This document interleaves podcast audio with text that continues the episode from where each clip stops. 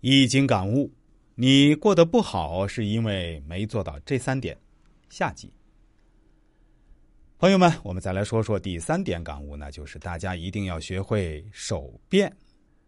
一传戏词中是这样说的：“生生之谓义。”换句话说，生生不息、循环往复、革故鼎新，才是万事万物产生的本源。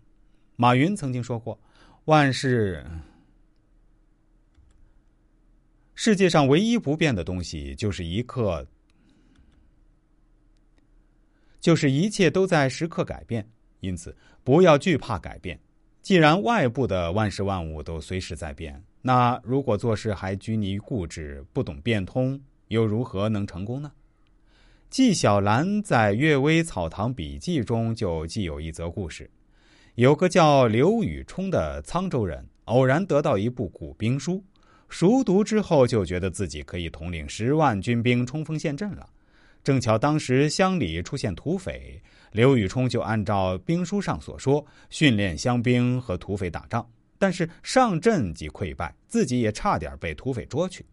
之后，刘禹冲又得到一部古代水利书，伏案苦读数年，觉得自己完全有能力使千里荒地变为肥沃之土。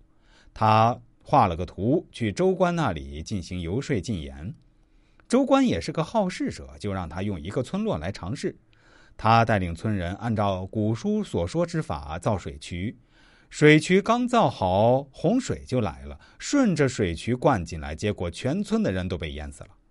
从那以后，郁闷的刘禹冲总是自言自语说：“古人怎么能欺骗我呢？”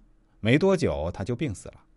纪晓岚最后评论说：“泥古者愚，何愚乃至是愚？”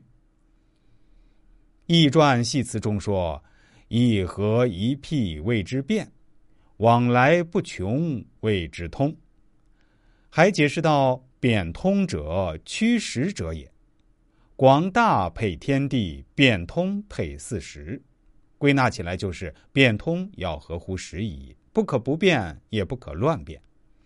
接受变化，拥抱变化，不墨守成规，不拘泥于一格，逢大事不见小诺，处大事不拘小节，才是应对变化的真谛。只有掌握变化者，才能不负过往，无畏向前。好了，我的几点小感悟就跟大家。分享到这里。